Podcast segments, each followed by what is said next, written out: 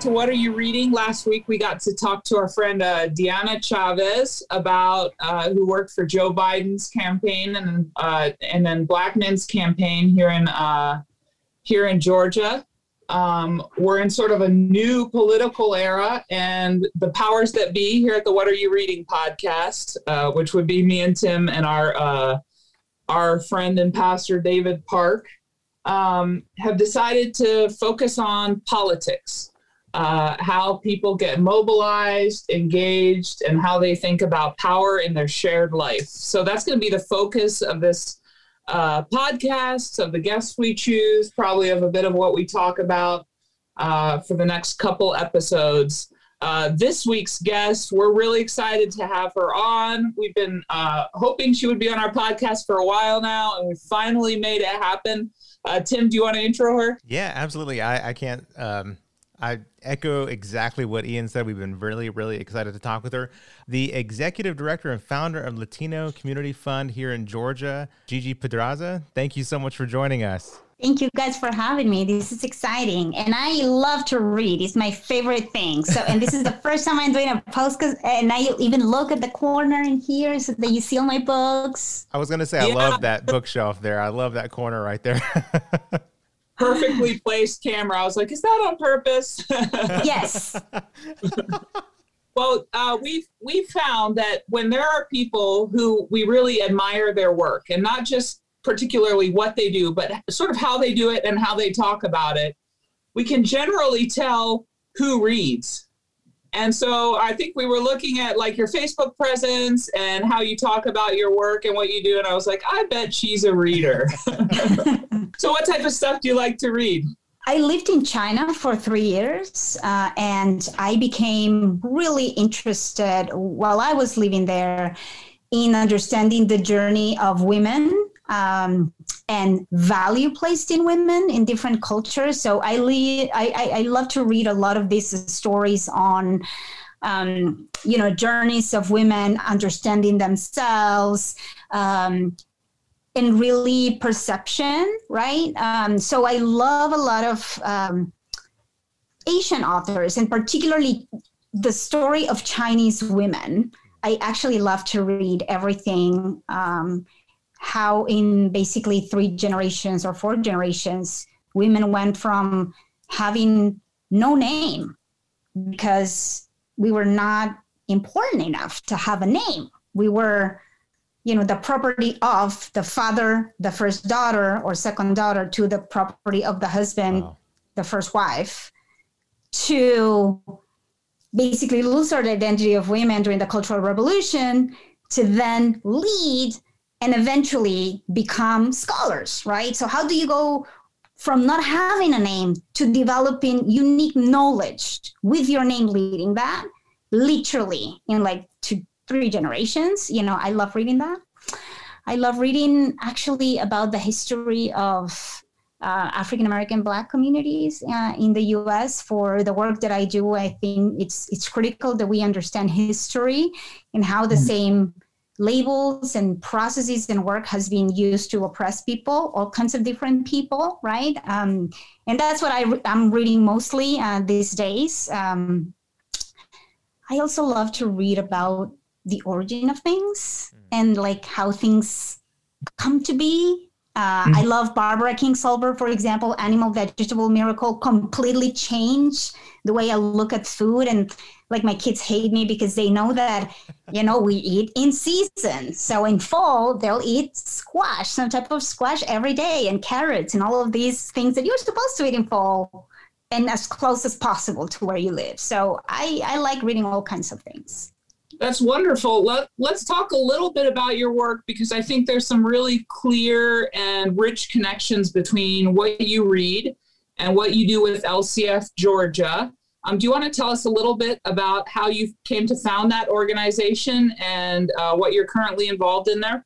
Sure. First of all, let me just say, you know, I I've been involved in the Latino community, immigrant community in different capacities for probably you know over 15 years. So i've been an executive a volunteer a contractor a consultant and really around 2015 um, a lot a group of us maybe 10 people or 8 people that we all saw each other at our fundraisers you know in the community and just you know saw each other and you know pay our $100 to eat a chicken lunch that you know we all serve in fundraisers uh, became increasingly disappointed and and uh, to a certain extent angry that we didn't see really the community advanced um, as fast as we thought and as influential as we thought we should be.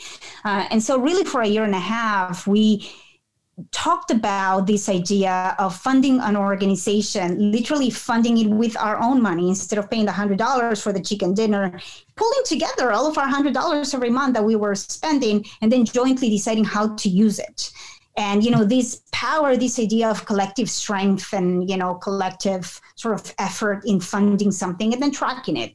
Um, also because we realized that a lot of the organizations that did most of the great work were really small and funders mm-hmm. would never really know about them or they were not you know sexy whatever so yeah. you know we identified a, a model that was a model that was very successful in many states and it was a model that became sort of like a quarterback for smaller community organizations and that had three big pillars one is a pillar around advocacy really advancing knowledge of who we are as a community and ensuring that diversity of our voices and experiences you know were in the forefront of everything that we did.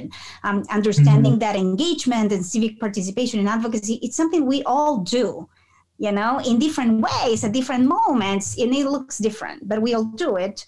Um, the second pillar was around capacity building, ensuring our organizations are effective and efficient um, and doing the best they can. Uh, and the third pillar was around economic opportunity, actually raising money and giving it back to the community.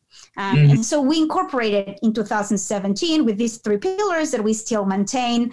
Uh, and we have grown really fast. Uh, and we have been, I believe, successful because we have been able to recognize like I said, not only the diversity, but the really interesting landscape in the state that we live in and learning from the contributions and the work done by the civil rights movement um, and by other civil rights leaders that had advanced the rights that we have today uh, in different ways. So that's mm-hmm. sort of you know our connection and our story. Do you think, in light of uh, in right in light of the recent election, maybe there's been uh, I know that part of the struggle for justice in the United States, immigrants have always been a major part of it, and their justice is as tied up in in the story as anyone else's. Um, do you feel like in the recent election there may be some more recognition being placed on that, or do you feel like there's any sort of tide change that's happened recently? I think that yes, I'm an optimistic, right? I wouldn't be doing this this this work if I wasn't, right? Yeah. Uh, but yeah. I do think that, uh, and I don't know if you'll uh, watch recently this movie Judas and uh, the Black Messiah. Yeah, a oh, I need ago. to. Yeah. Okay, I know you like films, so you know movies, but you know there is a quote where um, Fred Hampton says you know, you don't fight fire with fire. You don't fight racism with more racism. You fight racism with solidarity. Mm. And so that space of solidarity, that this is the way that we change things, is really at the core of you know how we do our work how we intend to do our work too um, but also recognizing that you know, for us to be part of that solidarity movement, we need to learn from what got us here. So that is something that I think the last election, in particular, the you know runoff election, uh, made clear. It's all of us together, mm-hmm. working together, right? Uh, and being together in our fights, but also in our victories, in our wins, yeah. that moves things forward. Um, and when you look at what it meant, for example, the presidential election at the local level, at the state level, it's clear to me that the fact that the two biggest counties with 287G agreements, right, Gwinnett and Cobb County, had for the first time black sheriffs, and those black sheriffs won on a platform that was against 287G agreement that predominantly affect Latinos, and they yeah. actually carry on the program on the promises. And they said, you know what? Yes, I'm gonna do right by you guys. Mm-hmm. You know, it was huge. And and so for people like me, immigrants, English learners, that you know, it took me like 10 years to become a citizen because I just didn't think it made a difference. Mm-hmm. Right. This is my own story. For me to see how wow it is communities together putting these people in office. You know these sheriffs in office recognizing that they serve various you know communities and you know upholding their promises because that's what you do right? That's what you should do. Uh, it's good politics but it's also like good people what good people do right? Um comes full circle you know coming full circle it's it's it's huge well, let's talk about heroes for you in your work. And you've mentioned like reading a lot back into the civil rights movement. Have you found any heroes or voices that you treasure particularly as you do your own really significant work in this time?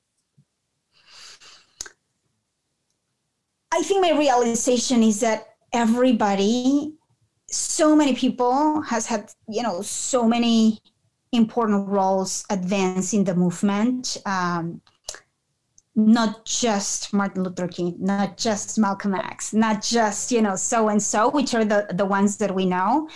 Mm-hmm. Um, but the fact that you know youth movements have been leading change not only in this country but all over the world right they are the ones that are you know setting the agenda and pushing us older people i'm gonna you know my, my kids think i'm older and i am uh, you know pushing us to be you know more brave more courageous to actually be bold and to get into fights that not only because we can win them because this is not why we, we, we fight things but because they are right. It's the right thing to do right? This is we should all strive to be better.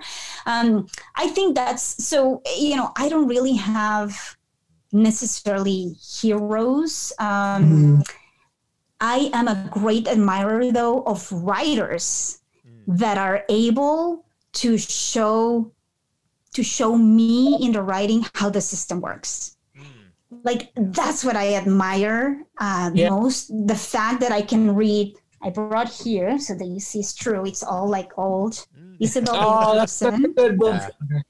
right? The fact that I read this and and I can completely change the way I see the migration right mm, of of, yeah. of of of black folks like it's not that because you know some folks went to new york that they became you know great musicians or wonderful um, you know leaders or it's because they were always that person they were always that person they were just not allowed to be their full selves while they were in the south because of jim crow. You know the fact and then look i brought my other one that is also one of my favorites. Have you all read this book? Mm. okay where peachtree meets sweet auburn. I want to send you guys this okay. thing. Like you have okay. to read this book to understand atlanta. Oh wow. You have to read this read book that. to understand atlanta the names of the people making the rules are still the same families, it's still the same names, it's still the same people in the boardrooms, in the corporations, right? Mm-hmm. And and so this book, for example, follows these two families, um, Ivan Allen Jr., right? Um, and then um, you know, the Dobbs family. And so you have the Allen family living in Buckhead, a white family, you know, from the aristocracy of Georgia. And then you have the Dobbs family, right? Uh, which is the aristocracy of the Black community and how their lives were in parallel, living completely different, the opportunities that they were afforded and you know what they were able to accomplish you know ending in you know maynard Jane, you know maynard um, Jackson Jr., of course, the first black mayor of Atlanta, coming from this long lineage of leaders and, you know, folks with just deep love, you know, for their own community and commitment. Uh, and likewise, right, this white family, but how their journeys were so different. And and they're just two families. So I cannot think that they were unique. Yeah. You know, I think that everybody had to do their own piece, and they were millions and hundreds of families that were living in parallel that got us to where we are, which is yeah. not a city that's too busy to hate because hate lives everywhere too. So I'm gonna buy you guys this, okay? I'm gonna because you you you Yeah, have to read this so good. I'm very excited to read that. I will say I've lived so I've lived in a lot of places before Atlanta. I lived in uh, Chicago as well before I moved here, and I think that the uh, Wilkerson's book, "The Warmth of Other Suns," was just like gave me a gave me a vision of this how this migration connected Mhm. the two places. Like I had been living in Georgia for a while. I was like, Chicago has its distinct personality and culture too, but I was like really interested on how the migration happened along certain lines and how that how Chicago, which is intensely segregated, um, how they were inhospitable when the Great Migration happened, and that's how a lot of how the you know the Dan Ryan Expressway was shaped and stuff. and and and a piece of that book like a part of that book that was just incredibly insightful for me was the worst the worst riots right that killed black people in chicago and i believe it was chicago were incited by immigrants. Mm. Because Huh. immigrants like me were non-black. And we actually killed the most people because we were afraid that they were going to take away our factory jobs. Mm. Right? And then immig- you know white immigrants too and polish immigrants and you know italian immigrants. So but it's this you know pitting people against each other for the very few scraps at the very bottom. Mm. Because and because when we do that we can see that there is all of this wealth above us. We just have to fight with each other. So recognizing those patterns seeing Yeah. the role that we play in perpetuating that system it's just very important for me as you know we do we do this work because Yeah. we can't continue to uphold those systems you know those narratives and you know those labels that we keep using against each other Yeah. And I have kind of a going interest and book list of uh, stories of migration. Uh, do you have any other books you've read on that topic that have really been uh, interesting or good storytelling, or that you could recommend?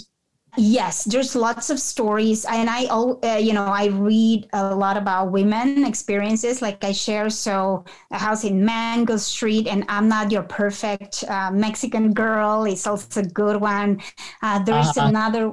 I, there's like so many of them around Yeah. the experiences of you know women migrating and, and what's expected expected of us and then anything by Junot Diaz I think is fascinating uh, Diaz is one of my favorite writers not necessarily my favorite person Yeah. he writes beautiful Yeah. um, so there is this book called um, Oscar Wao the story of Oscar Wao that I really love, and it's called of Oscar Wao because it's this Dominican immigrant trying to say Oscar Wilde Oh, wow. can't pronounce it right because of the accent, so it's Oscar Wao. Um, Oh, wow.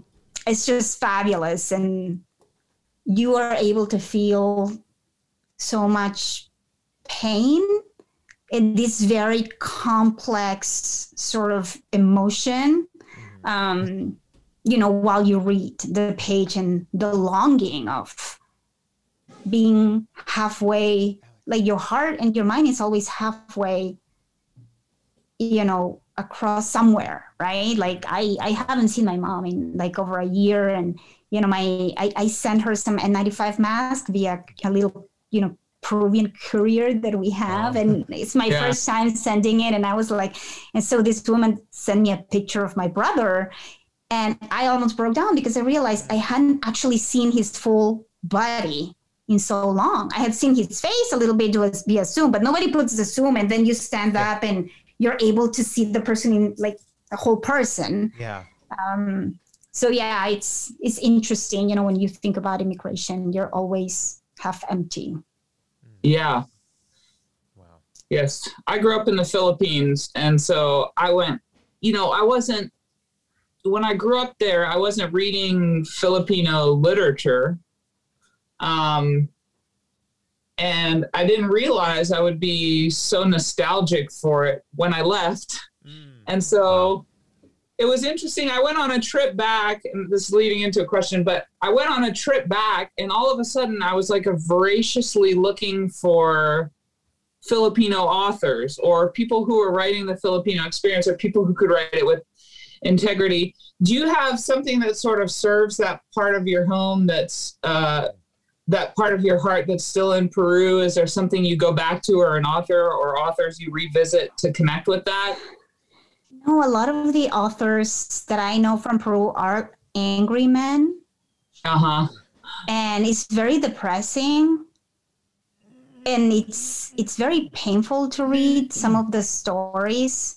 Um, so I'm I'm more into like the intellectual curiosity of you know chinese writers about women. That's like that's where i get my fix you know? That's where i get my fix and it's like more interesting to me. But listen yeah. i didn't know about philippines. Is it true that the best mangoes are in philippines yeah, I was. I told my wife when we first got when we first got married. I went to the produce section in Kroger, and I was like, "We have more mangoes in the Philippines than you have fruit in your entire produce sections here." And you pick them off the trees, and there's like apple mangoes. Yeah, sorry, I don't want to start talking about mangoes. It's my favorite food. It's important to me. Yeah. Yeah. Yeah.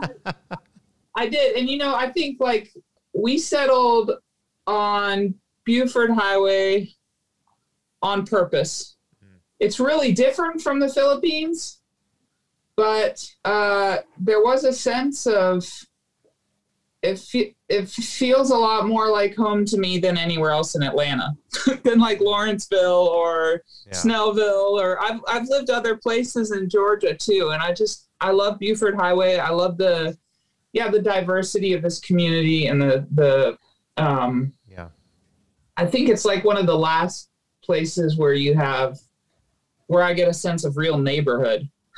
yes, mm, so, I think you're right. Yeah. So what what brought you to Georgia? You know, you've had a you've lived in China. What what brought you here?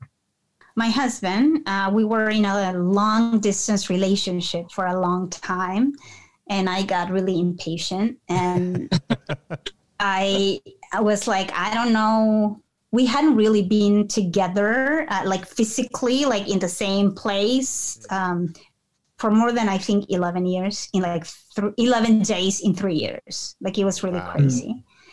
So I said, um, "I'll just gonna come visit and stay for like three months because that was like my visa, would allow my visa." And I came, and I actually came to Chicago first. And okay I had never seen snow in my life. I came down the airplane yeah. looking good, good, like high heels, my suit. and it was like one of the worst uh, snowstorms. And I, you know, it was terrible. It was terrible. I, yeah. I don't know what I was thinking. Um, and I basically stayed there for three months. And then I asked my husband, like, okay, three months up, like, what are we doing? He said, I need to think about it. So I left not without spreading my perfume all over his bed and clothes and everything so that he would yeah. not get rid of me. Um, and then he called me back. So I came back and got married and uh, I'm here. Nice. Awesome. Well, um, yeah, I, I, when I lived in Chicago, it was, there were like three, I left Chicago in three inches of unplowed snow. Mm. And I think it was like in the low 20s to mid 20s and we drove through the night to move here to Georgia. And we get here and it's 55 and sunny and I was like I'm staying. uh, yeah, but Georgia has a reputation. I don't this kind of brings us around to the recent election, but Georgia has a reputation um, for being I mean, uh, well earned for its problems with race, race like racial tension yeah. or racial oppression is, I guess, a better word for it. I found that moving here from Chicago, though, that people were ready to mix and relate with each other a lot more than they were in Chicago. Like, it's very segmented neighborhoods. Like, this is where you go if you're Irish. This is where you go if you're Latinx. This is where you go, you know. Um, and I think one of the things that appeals about Georgia is there's there's a lot of mixing and interacting that I think is um, probably valuable for everybody. And with you were mentioning this with the recent election too, you saw this sort of like really effective coalition building for better politics. And I think as a as a person who had a really difficult time under the Trump presidency, I'll go ahead and say it wasn't easy. I'm really grateful for all the different kinds of people that came out to the polls and yeah. i'm really grateful that we were able together to you know choose a better future did you see like did you see a lot of new uh, voter engagement i know you sort of work in that arena yeah, I mean it's it's clear that you know the Latinx community in Georgia is a very young the voting community is also a very young community because you know a third of our community is under 18 and 98 percent of those are American citizens. So they don't have to naturalize like me. They don't have to go through that process. Once you turn 18, mm-hmm. you can vote. You can register to vote. So I can tell you, I don't have the statistics from the runoff yet, but I can tell you that from the presidential election 48% of Latinos that voted in the presidential election in 2020 had not voted in 2016. 48% wow. is huge. Wow. Is half wow. of our community. Right? Mm-hmm. Wow. Um, I can tell you too that historically Latino community had turned out to vote between 10 30% in elections because it's hard to feel engaged when you don't feel that the candidates are going to deliver on their promises yeah. or reflect your priorities. And, and historically, yeah. very few have, right? Yeah. So um, between 10 and you know 30 percent when you look at presidential elections some counties like Gwinnett the latino turnout was 75 percent it's huge historic. And then for runoff turnout, uh, I know Latinos and, and in general other communities too turn out around 70 to 78% to general election. So still very much historic. I mean, you know, under general election, which is understandable too, um, but very much historic. So it's um, it was really interesting and it was i think clear too when we were working in general election and, and our work is nonpartisan right we focus on education and turnout and people can vote for whoever they want to vote mm-hmm. um, but when we were in general election we were at the polls i was actually um, at the Doraville uh, working, Doraville uh, precinct location, working all the day of the election. And I would tell you that out of all the folks that we help provide some support on the polls, you know, with interpretation or advocacy, not even one person knew about the senators that were on the race.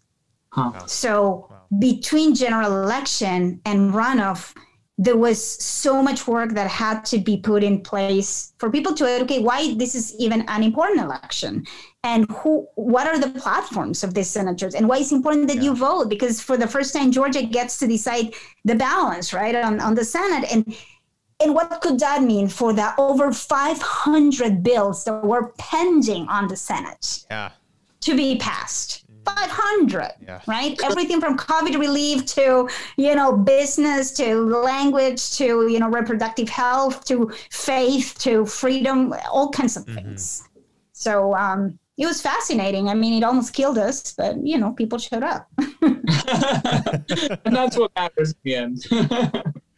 So what are so after you've been super busy obviously with getting people out to vote and informing them of what's at stake. So what are the for the lcf georgia what are the next sort of priorities in the next season of your work so right now we are, you know, following the legislative session, right? Georgia has a part-time legislature, which means that, you know, in, in three months they cram all kinds of bills. And there are already over 20 bills that are um, limiting voting rights uh, for all communities, not only the Latinx communities. So we do have our legislative priorities that are around voting rights, but also accessibility of healthcare and the COVID vaccine.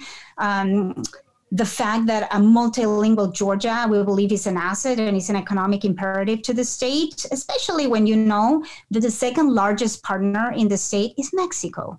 Don't you want people that speak the language of the largest partner, right? In the first one, it's China, by the way. So multilingual Georgia is the future, um, yeah. as well as access to you know in-state education. Uh, once the legislature is over, then we will move to um, redistricting, which if you think census is a tactic, right, to get representation and visibility, and then you think of elections as a tactic to get political influence and direction, mm-hmm. redistricting is the way the rules of the game are made, right? Yeah. Uh, you can cut, you know, 10 homes in six different ways, and each way you cut them, you know, your home may have more or less power to determine what kind of person you get to elect, right? And what's the possibility of someone like me or like you guys to be elected? Mm-hmm. Because it depends on how you know those ten um, homes are, are, So we're going to be working on that, and then uh, still, of course, health and wellness. It's it's a priority. We know that um, the impact of, of the pandemic are really are going to be long lasting and, and we don't even know uh, how they look i mean mental health issues right um, education issues um, are just going to be here for a long long time and so focusing on making sure that you know people are well so that they can go to work and they can provide for their kids and they can be present um, it's a priority for us yeah i'm glad you brought up about um, because one thing I we were, we were we were talking about you know the mobilization and the fact that like voting has has just jumped so much this past year. It's all something that I feel like when you hear about it, it's something so worth celebrating. You know, it's such a wonderful thing that has happened. But then to see our, you know, especially in Georgia, but other parts of the U.S. where it's where something that we in my mind it's like a success, like more voting equals success. It's a great thing.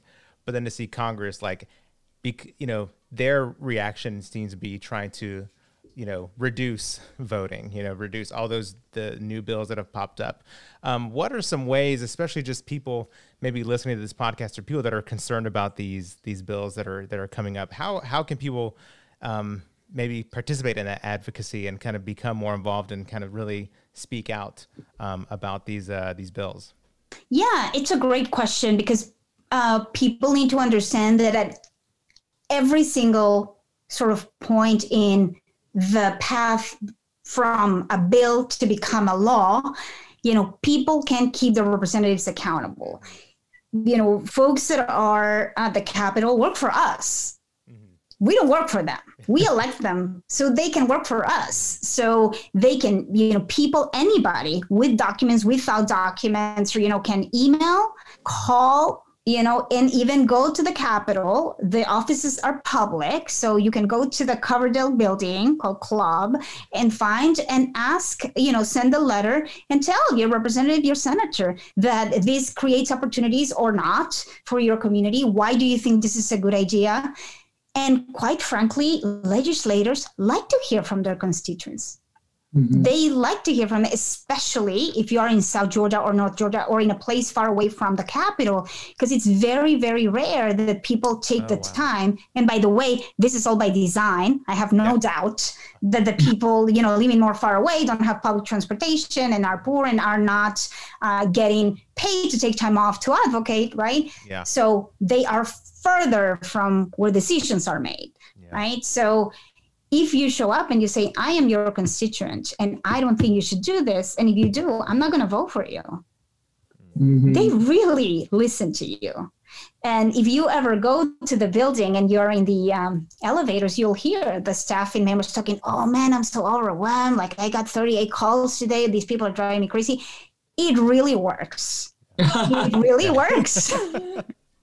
Yeah, I started call. I started calling, and there was all there was all this fear about it at first. I was like, "Oh, it's such an intimate." And I had a guy who used to work for, as an aide.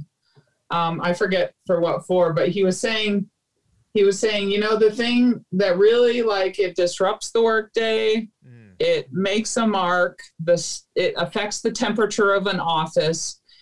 You just call in and say, "I'm a constituent this is what I hope they're doing. And then they make a note of it. It's super easy to do and it has a pretty good I was I was surprised to hear him say that's the that has a pretty big impact. Um, it does. And and and you know, um, so most of the times you will get a voicemail and then we'll make sure that all those voicemails are filled and so then when they actually cannot do work because someone is going to say look i can't leave you a voicemail to move this bill they'll have to listen to you mm-hmm. you know oh that's good yeah, yeah. yeah. Well, let's. Uh, I, I would like to ask for this is a sort of surprise question, but what's what is one book on your bookshelf that our read our listeners should all read? What's one that you would recommend? You've recommended The Warmth of Other Suns by Isabel Wilkerson, which we heartily second that one. Yeah. And then um, Where Peachtree Meets Sweet Auburn that I told you I'm going to buy for you. Okay, we're peach both of you, both of you. So many good books. I actually, I'll. Um, I think Animal Vegetable Miracle. It's huge because we have to eat to be alive. Um, yeah. You know, it's it's it's just incredible. Um, I think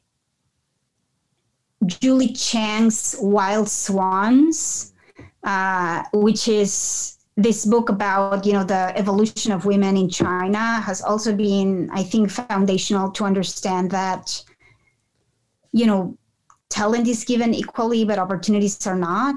And quite frankly, also the the role of the government in creating those opportunities for human beings to develop and grow and attain and you know work to attain their aspirations whatever they are you know you want to become a phd uh, you know filmmaker a radio podcast host you know whatever you want to do you know how can the government create that space for you to be that right mm-hmm. um, and how it looks when it doesn't uh, yeah. you know especially for women because you know i'm yeah. as, as, a woman so to me that's um, those are really big books in my life as we kind of near the end of the episode we always kind of like to go around and um, ask like is there anything like right now you're in the middle of reading that you're really enjoying and you'd want to recommend I am rereading this uh, when Peachtree Meets Sweet Auburn. I think for the third time because every time I read it, I find something new mm. um, and interesting. Um, I am. My husband is finishing uh, Ibram X Kendi, the How to Be an Anti-Racist. Oh, yeah. And and I'm really interested in that one. Um, so I'm looking forward to reading that one after he finishes. Um, and then I have this other one um, that I'm going to start reading, which is Atlanta: The Civil Rights Movement, but it's a photo book. Okay that actually a, a, professor put together. So oh, wow. if you read like when Peachtree meets Sweet Auburn, this is sort of like the same story, but this is in letters, and this mm. is the same book in photos. And what oh, I wow. love about it is that a lot of the spaces where you know people gather to ask for you know better housing or better work opportunities is in spaces in downtown Atlanta that you can go any day. Mm-hmm. So one is, for example, the Hurt Park, which is right next to where we have our building. Mm-hmm. And every time I walk to my office, it's a reminder of this huge legacy of civil courage, right? Yeah. That people had in this same space and have been having for decades. And the fact that, you know, not much has changed. I mean, um, so to me it's a reminder you know this is this is my turn to continue the work and to you know offer a different shade of how it looks um, because it's the same work. Yeah. Yeah. That's great. How about you tim? Anything you're working on? Yeah so i, I brought a couple over one i just started and i know we brought up um, uh, Judas and the Black Messiah a little bit ago, but I'm reading this book. I found and I've had like sitting on my shelf for like a year or so now. It's called uh, This Side of Glory, the autobiography of David Hilliard and the story of the Black Panther Party. And it's oh, one, how cool! I actually found it uh, Atlanta Vintage Books, and I just I, I was got really excited about it. Um, the the this the author David Hilliard, he was the uh, chief of staff for the Black Panther Party. I think when they kind of formed, and so he wasn't like a, at the forefront or wasn't kind of like one of the you know notable figures as far as like someone you look to for you know like the leaders of the movement, but he still was really, really did a lot of the the legwork. He was behind the scenes a lot, and so it's kind of his story, but then also the Black Panther Party, um, because I feel like Black Panther, you know, it's one of those things I blame part of it on you know education, part of it on uh, growing up white, you know, but you know Black Panther Party for the longest time were kind of I don't know if I had a strong opinion of it, but anytime it came up, it was always like they were kind of like the the a, a, version of like the KKK in some way, you know, which is obviously very false. Um, and so just over the last, you know, however many years, kind of going back through my own sort of history of like what I grew up kind of thinking, even if I didn't really feel like I had a formed opinion, but just kind of the um, just the messages that you just keep kind of being bombarded by and kind of evaluating those and seeing, um, you know, kind of scrutinizing like kind of what you learn and dismantling a lot of that. That's been something, especially with the Black Party over the last several years, I've been doing a lot of. And so I'm really, I just started, so I can't really say what I think of it, but but I'm really really excited about this one. Um, and then I, both of these I'm just starting, but um, there uh, a poet that I really love, Victoria Chang. This is oh I don't I want to say your second. It may not. Oh gosh, it might not be your second book. Um, I read recently uh, this poetry collection called Barbie Chang by her, and it, it was fan it was amazing. It was brilliant. I mean, it was just such like this as far as like contemporary poetry. Um, she brought in a lot of just Asian American experience, but then also at the same time dealing with illnesses in her family with her parents. Um, and it, it was just a beautiful collection. So I literally just got this like two days ago from the library, and I'm so excited to read it. So uh, yeah, Victoria Chang. If you see anything of hers, I highly I can't recommend it enough. It's amazing. I'm writing so, it down. Yeah. yeah, she is. She is wonderful. This one I'm reading. I didn't even think I mentioned. It's called Obit, um, and so it's just uh, yeah. But I love her. She's amazing. What about you, Ian? I'm a big fan of a translator, scholar, poet, Anne Carson. Um, and she does she works a lot with ancient Greek literature. So she's done like uh, fragments of Sappho's poetry, and um, you know, a great author in her own right. But I love the way she pays attention to some particularities of old Greek plays that other translators will miss, and she pays attention to, for example, the experiences, perspectives, and emotions of women in the plays. Um, the nuances of uh, of the interactions between the gods and the mortals and the stories. And so she did this uh, collection of five of Euripides plays, which Euripides is like the most disturbed um, and therefore interesting. I don't of of like the ancient Greek uh, tragedy writers. So there's this collection called Grief Lessons, and it's Anne Carson writes these really brilliant introductions and then translates four of uh, Euripides plays. I read one.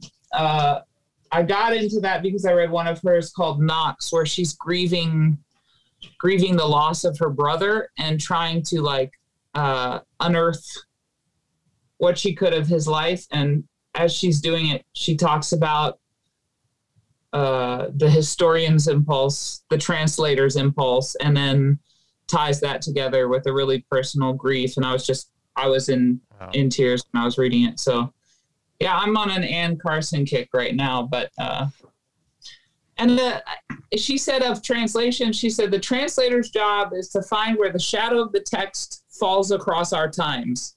And I just hmm. thought that was like kind wow. of a That's amazing. Yeah. such a good thought. So I read a lot wow. of stuff in translation.